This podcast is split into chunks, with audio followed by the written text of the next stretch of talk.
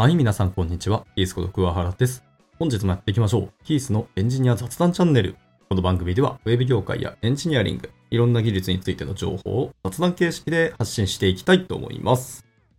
で、今日はですね、ちょっと抽象度の高いお話ですね、をしたいと思います。えタイトルになります。テクノロジーのビジネス貢献とはまあお話をすると言っても、僕がなんか答えを持ってるというか、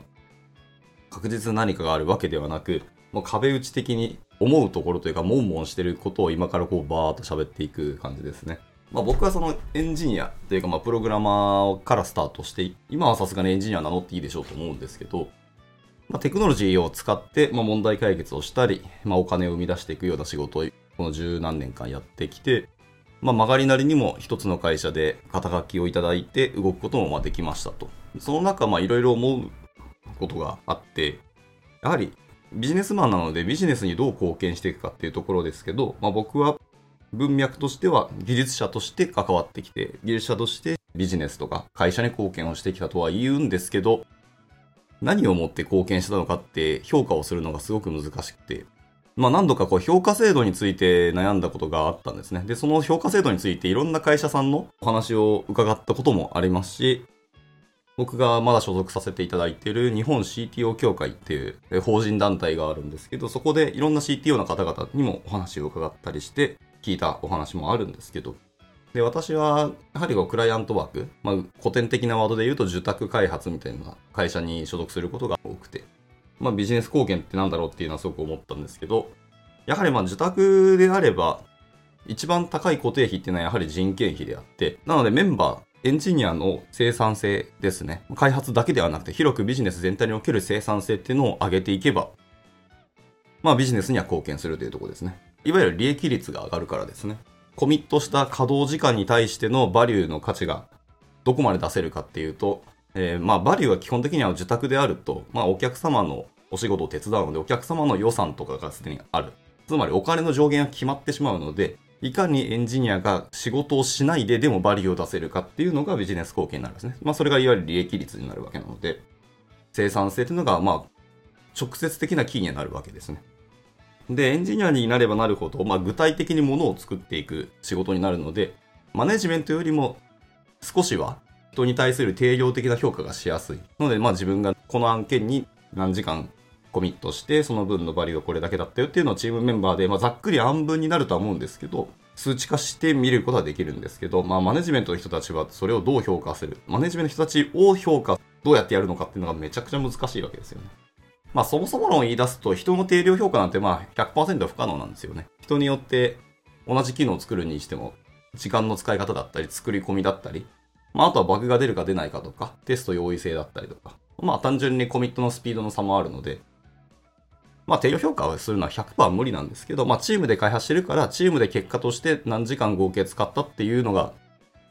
まあ、最終的な評価のポイントにはなるんですが、なのでまあ、マネージャーもそこに含めていいのかどうかっていうのは悩ましいとこですし、なんなら、マネージャーを直接テクノロジーを使ってるわけではなかったりするので、まあ、余計にマネージャーが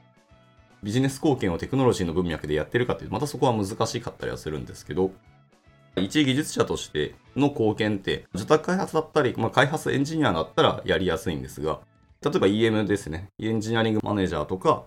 えーテックリードって言われるポジションであったり、あと、役職が上がっていった VPOE とか、えー CTO とか、えー VPOT とか、まあ、各種その辺のお仕事ですね。まあ、部長職以上の方とかのテクノロジーでのビジネス貢献ってなんだみたいな話はすごくありますよね。まあ、そのレイヤーまで行ってしまうと、事業というよりも会社そのものの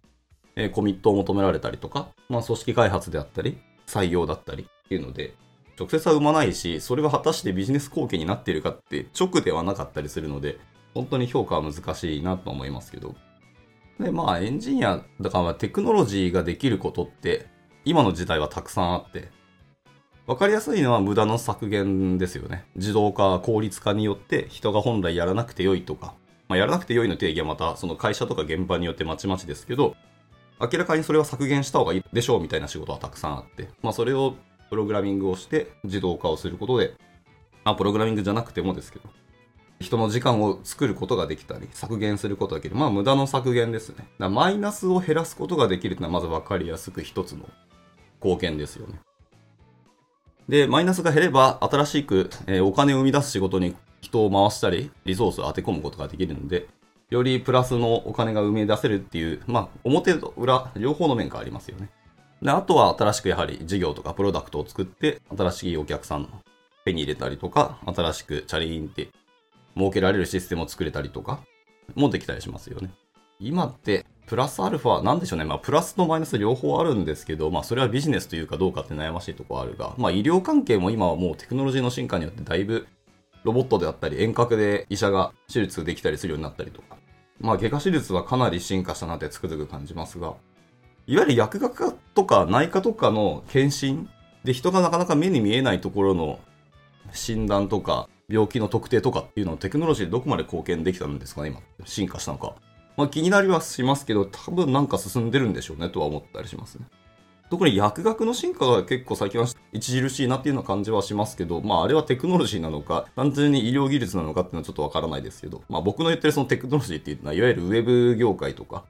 プログラミング界隈のお話を言ってるので、うん、そんなところですかね。まあビジネス貢献って言葉をすると結局はお金なんですけど、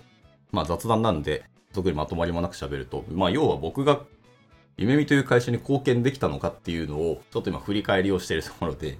うーん、どうなんでしょうっていうのが、自分で自分にこう答えが出てなくて、今こう喋りながら頭をくこでくり回してる感じです。なので、まあ直接貢献したらわかんないですけど、まあでもあれですね。僕が多分夢見に一番大きく貢献したのは、えー無職やめ太郎の最終面接で僕が合否で合格にしたっていうのが一番の貢献だと思います。いや、これは本当、まあ、自慢していいかどうかは別として、言っていい内容だと思ってますね。あのおかげで、夢見は採用広報費、もう何千万削減したかわかんないですね。まあそういう意味の貢献は確かにあると思うんですね。テクノロジーとは違いますけど。うん。エンジニアのビジネス貢献はでも、やはりプロダクトに尽きるっちゃ尽きるのかなって感じはしますかね。採用ってリスクヘッジをすることがやっぱ最優先で、自分の会社にいかに組織にミスマッチングな人を弾けるかっていうのが、僕の中での採用の一番の能力だと思ってます。いかに優秀な人を取るかっていうところにフォーカスされがちですけど、組織って一つの、えー、とマイナスが入ると一気にそのマイナスに引っ張られるので、いかにそのマイナスを弾けるかってところが僕は絶対的な能力だと思ってるんですよね。もちろん優秀な人を採用できる目があるかっていうのはすごく大事なんですけど、それは採用のステップの中で、そういう人との面談とかのタイミングを作れば良いわけですね。なので採用っていうのは基本的に面接を何回か挟むんですよ。レイヤーが挟むのは仕方ないと。なので面接1回で次最終って結構勇気いるなっていう方針を耳はしてるんですけど、でも今は人の数が足りないので、採用をとにかくする、要は入れる方向へのシフトをして、最終的なところはもう代表がその責任を取ってくれているっていうところは、うちの会社でやってるんですよね。まあそういう意味で、うちの代表はやっぱすごいなと思いますね。この責任をずっと一人で一手に担い続けているっていうのは僕はできないなと思いました。まあまあさておき。えーで、話を戻すと、エンジニアというか、まあ、テクノロジーのビジネス貢献っていうのは、そのマイナスを減らすことと、えープラスアルファのお金の価値を作り出すこと。その両方はあるんですけど、プロダクトをじゃあ作れたからお金を生み出せるかって、その次の話ですよね。結局、貢献って作ったら終わりじゃもちろんないし、運用してスタートなので、エンジニアはそこまでやはり見ていかなきゃいけないとは思うので、難しいですね。クライアントワークの会社は作ることをミッションとして渡されるか、期待されていると言った方がいいか。とは思うので、そこをやるのはいいんですけど、作って終わりとか、作った後運用はじゃあうちらでやるので、ここで契約終了っていうのはなんかまた違うよな、と常に思ってますけどね。もう一つの世界線は想像はできても結局わかんないですね。想像の域を出ないと思うし、やったんだぜっていうのはまあありますね。プロダクトとか、まあ技術とかテクノロジーはそうなんですけど、テクノロジー自体は付加価値はすごく高いんですけど、リスクもはらんでいるっていうのは全然もちろんあるんですよね。例えば、フォンノイマンだっけ？えっ、と、チューリングだっけ？チューリングは違うわ。フォンノイマンだっけ？戦争のなんか爆弾系の方の技術に、まあ自分は全然問題ないよっていうので、確か貢献した人だったと思います。えっ、と、ノイマンがやった功績の中にあった気がする。な違う人だったかな？覚えてないな。いや、チューリングはエニグマを解いた人だからっていうあれですけど、ノイマンだった気がするんだよな。まあいいや、さておき。まあそんな風な使い方もできるので、それはビジネス貢献ではなくて、むしろ悪の方になってしまうっていうのはあるんですけど、なのでテクノロジーそのものに悪はないし、あれもないですけど、でも使う人によってリスクはあるよなっていうのがあるので、そのリスクを防ぐためのビジネス貢献とかはありますよね。まあ、いわゆるセキュリティ対策か。貢献はありますね。ビジネス貢献として。大きなマイナスとか損失を防ぐための技術があるので、そのためのテクノロジーの貢献はありますね。まあ、テクノロジーもそうですし、プロダクトもそうですけど、プロダクトも技術も生まれた瞬間から負の遺産がスタートする。負の遺産って言い方悪いな。なんだ？メンテナンスが始まるので、そこから、えー、枯れる的なことが言いたいんだけど、最近言葉は出てこないな。まあ、もうそこから要はマイナスがスタートするってお話なので、ある意味で技術を使わないっていう選択肢は一つビジネス貢献になると思いますね。でもその技術を使わない判断は技術者じゃないと多分できない気がしているので、まあ、そういう目を持っているのも一つの貢献かな。あとはそこに AI と組み合わせて、どこまで僕らが技術と向き合わなきゃいけないのかっていうのはありますかね。まあ、いわゆるそのブルーカラーのポジションの方々の現場って、なかなかビジネスする中でテクノロジーを使えない現場ってたくさんあるらしいですね。紙文化であったりとか、まあ、なん、たら手形とか、はい。まあ、あの、書類関係はもうでも仕方ない気はしますね。日本の法律が変わらない限りは、多分ずっと書類関係、物理的な紙でやってる現場って本当に大量にあると思うんですよ。今ないファックスあるって本当その通りだと思ったりしますからね。まあでもそこの貢献をどこまでするかっていうのはありますが、ビジネス貢献した結果、今まであった仕事がなくなってしまって食いぶちなくなるっていう方も出てくるんですけど、まあ、このペインをどう日本として受け止めるかですよね。だって仕方ないもん。技術が進化したら、それはもう無駄と思われるものはたくさん生まれるわけですし、紙でやる意味はあんまないですよね。本質的にはちゃんとお互いの約束事が証跡残ってて、で、お金のやり取りであったりとか、守り事がちゃんと守られるっていう仕組みが裏にあるかっていう話ではあるので、紙であろうが、別に何でも良いわけなんですよね。で、それが定石後から終えるんであればデジタルで良くないって話はいっぱいあると思いますので。とはいえ、デジタルも、じゃあ電気なくなったら終わりじゃんっていうのはもちろんあるし、紙とペンとかインクって何十年持つんですよね。いや僕、もうすぐ引っ越すんですけど、段ボールの中の昔自分が書いたノートとか、あの日記とか出てきたんですよ。学生の頃、もう10年以上前に書いた学生の頃の日記とか、実はまだ残してるんですけど、未だにはっきり読めますし、字も全然綺麗なんですよね。もちろんちょっと時間が経って、あの、汚れてきた感はありますけど、それでも生き残ってるので、いや、インクと紙ってすげえなってつくづく感じましたね。っていうのがあるので、そういう紙、物理の強さっていうのを知ってるからこそ紙から離れられないっていうのは少しあるかもしれないですけど。まあ、とはいえ、なくせるものはなくしていきたいっていうのはあるし、無駄な動きをするのは無駄なので。で、無駄の評価はでも今の技術を使ってる、今の人たちが無駄と評価をして、昔ながらのやり方をやられている方々とのギャップは本当にあると思うんで、その世代間のギャップをどう埋めるかっていうのはすごく難しく、そこに関わっていける、介入できる方っていうのは技術を使ってないけどビジネス貢献はすごくしているなって意味ではテクノロジーのビジネス貢献をしていると言っていいんじゃないかと思ったりはしますね。でもそういういわゆる工事現場系、ブルーカラーの方々